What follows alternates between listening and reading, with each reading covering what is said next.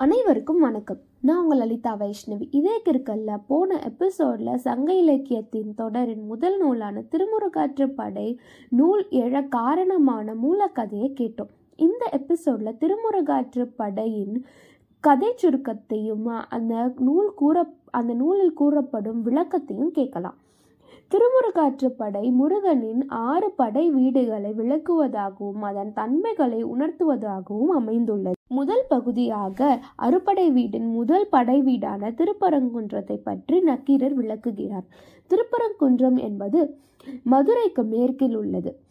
இங்கு முரு வீற்றிருக்கும் முருகன் அழகையும் அவன் அணியும் மாலையையும் அவன் சூரபத்மனை வதம் செய்த தன்மையை விளக்குவது திருமுருகாற்றுப்படையின் திருப்பரங்குன்றம் பகுதி. இத்திருத்தலம் மதுரையின் பெருமையையும் திருப்பரங்குன்றத்தின் இயற்கை அழகையும் விளக்குவதாக உள்ளது. பாண்டிய மன்னன் ஒருவன் பரங்குன்றத்தில் இருக்கும் முருகனை வழிபட்டு சிறப்பு பெற்றான் என்பதும் பரிபாடல் மூலம் நமக்கு தெரிய வருகிறது. ஆகையால் மதுரைக்கு அருகிலுள்ள திருப்பரங்குன்றம் மதுரை பாண்டியனை உயரச் செய்த முருக கடவுளை நாமும் வேண்டுவோம். இரண்டாவது பகுதியாக அமைவது திருச்சீரர் அலைவாய். இத்திருத்தலம் இன்று திருச்செந்தூர் என்று அழைக்கப்படுகிறது.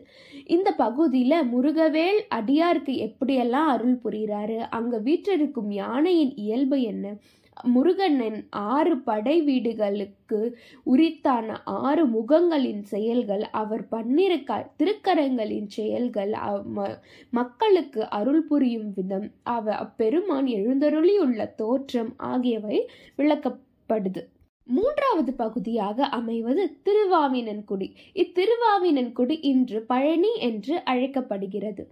பழனிக்கு சிறப்பு முருகனின் ஆண்டிக்கோலம். ஆகையால் இப்பகுதியில் முருகன் வழிபடும் முனிவர்களின் ஒழுக்கம் அவர்களது தன்மை தேவர்டன் முருகன் வணங்கும் முறை மற்றும் தேவர்களுக்கு தலைவனான முருகனின் ஆழ்ந்த ஞானம் பற்றி விளக்கப்படுகிறது. நான்காவது பகுதியாக அமைவது திருவேரகம். இத்திருவேரகம் இன்று சுவாமி மலை என்று அழைக்கப்படுகிறது. சுவாமி மலையில் வாழும் அந்தணர்களின் இயல்பு அவர்கள் முருகனை வழிபடும் முறைமை பற்றி கூறப்படுகிறது.